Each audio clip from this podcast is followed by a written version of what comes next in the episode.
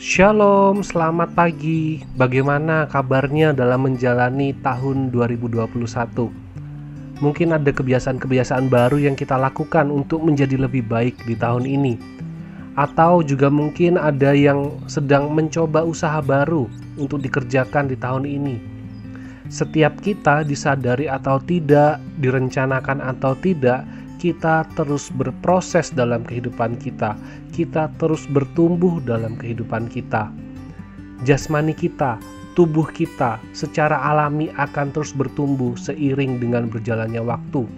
Dari bayi, anak-anak, remaja, pemuda, dewasa, sampai lanjut usia akan terus mengalami proses pertumbuhan dan juga akan mengalami proses penuaan tetapi berbeda dengan kerohanian kita. Kerohanian kita dan jasmani kita tidak sama. Pemahaman kita, pengertian kita, kepekaan kita, dan kedewasaan kita tidak bertumbuh secara alami, tidak bertumbuh seiring dengan berjalannya waktu, karena ada banyak faktor yang mempengaruhi kerohanian kita, baik itu pengalaman-pengalaman kita, lingkungan sosial di mana kita berada, pengetahuan yang kita miliki, dan banyak hal lainnya yang akan membentuk kerohanian kita. Hari ini saya mengajak kita untuk melihat satu bagian firman Tuhan, untuk merenungkan hal penting yang akan menjadi dasar dalam kita berproses menuju kedewasaan kita sebagai seorang Kristen. Mari kita perhatikan surat Petrus yang pertama, pasal 1 ayat 1 dan 2 dari Petrus, Rasul Yesus Kristus, kepada orang-orang pendatang yang tersebar di Pontus, Galatia, Kapadokia, Asia Kecil, dan Bitinia, yaitu orang-orang yang dipilih sesuai dengan rencana Allah Bapa kita dan yang dikuduskan oleh Roh, supaya taat kepada Yesus Kristus dan menerima percikan darahnya. Kiranya kasih karunia dan damai sejahtera makin melimpah atas kamu. Rasul Petrus menulis surat ini tidak spesifik hanya untuk orang-orang yang tinggal di kota-kota yang disebutkan di ayat yang pertama tadi. Rasul Petrus menuliskan kota-kota tersebut dengan tujuan agar suratnya bisa dibaca oleh orang Kristen di mana pun, termasuk bagi kita di hari ini. Petrus berbicara mengenai hal penting yang akan membawa kita berproses secara rohani dengan benar, yaitu identitas kita sebagai seorang Kristen. Menjadi seorang Kristen itu bukan suatu pilihan. Kita tidak memilih untuk menjadi orang Kristen, tetapi kita dipilih. Bukan oleh rasul, bukan oleh pendeta, bukan juga berdasarkan keluarga di mana kita dilahirkan, dan juga bukan karena prestasi-prestasi yang telah kita capai. Kita menjadi orang Kristen karena kita dipilih oleh Allah. Kita dipilih sesuai dengan rencana Allah. Artinya Allah tidak sembarangan memilihmu. Allah tidak memilih dengan acak.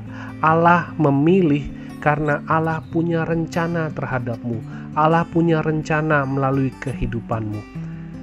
Bukan hanya dipilih, tetapi orang Kristen adalah orang yang dikuduskan, orang yang dikhususkan, orang yang dipisahkan dari yang lainnya untuk menjadi umat milik Allah, yaitu umat yang taat kepada Allah, umat yang Petrus katakan taat kepada Yesus Kristus dan menerima percikan darahnya. Menjadi orang Kristen, menjadi umat Allah tidak membuat kita langsung masuk ke surga, tetapi kita masuk ke dalam kehidupan di dunia yang taat kepada Yesus. Kita menjalani kehidupan ini dengan menerima percikan darah Yesus, dengan menerima anugerah yang Allah berikan di dalam Yesus. Dalam Perjanjian Lama, percikan darah itu menunjukkan tiga hal penting. Yang pertama yaitu peneguhan perjanjian antara Allah dan umat Israel. Yang kedua mengenai pentabisan Imam Harun sebagai imam dan keturunannya akan menjadi imam yang terus melayani di dalam kemah suci dan bait Allah dan di dalam ibadah atau upacara persembahan penghapus dosa. Dan di dalam perjanjian baru, percikan darah Yesus menggenapi tiga peristiwa dalam perjanjian lama tersebut. melalui percikan darah Yesus, kita menjadi umat milik Allah, kita menjadi umat yang dikuduskan bagi Allah. Melalui percikan darah Yesus, kita menjadi imamat kudus, umat yang melayani Tuhan. Dan melalui percikan darah Yesus, kita menerima pengampunan dosa. Kita diperdamaikan dengan Allah, dan kita tidak akan menerima penghukuman kekal. Bertumbuh secara rohani sebagai seorang Kristen membutuhkan lebih dari usaha dan kedisiplinan kita. Kita membutuhkan anugerah dan belas kasihan dari Allah. Itulah yang membuat kita dapat senantiasa bersyukur dan taat, karena kita telah menerima yang terbaik, kita telah menerima yang tak ternilai, yaitu keselamatan dari Allah. Kita yang seharusnya menerima hukuman di dalam Yesus kita menerima keselamatan, kita menerima kehidupan. Itulah yang akan senantiasa menolong kita menjalani kehidupan kita dapat bertumbuh di dalam kebenaran Allah. Kita bertumbuh di dalam Kristus karena kita menyadari bahwa kedisiplinan kita, ketaatan kita, kita lakukan karena kita mau bersyukur kepada Allah. Kita bertumbuh senantiasa di dalam anugerah Allah mari kita senantiasa ingat bahwa kita adalah orang-orang yang Tuhan pilih, Tuhan kuduskan, agar kita hidup di dalam ketaatan dan penuh syukur kita terima anugerah keselamatan dalam Yesus. Kasih karunia dan damai sejahtera Allah atas hidup kita. Mari kita berdoa.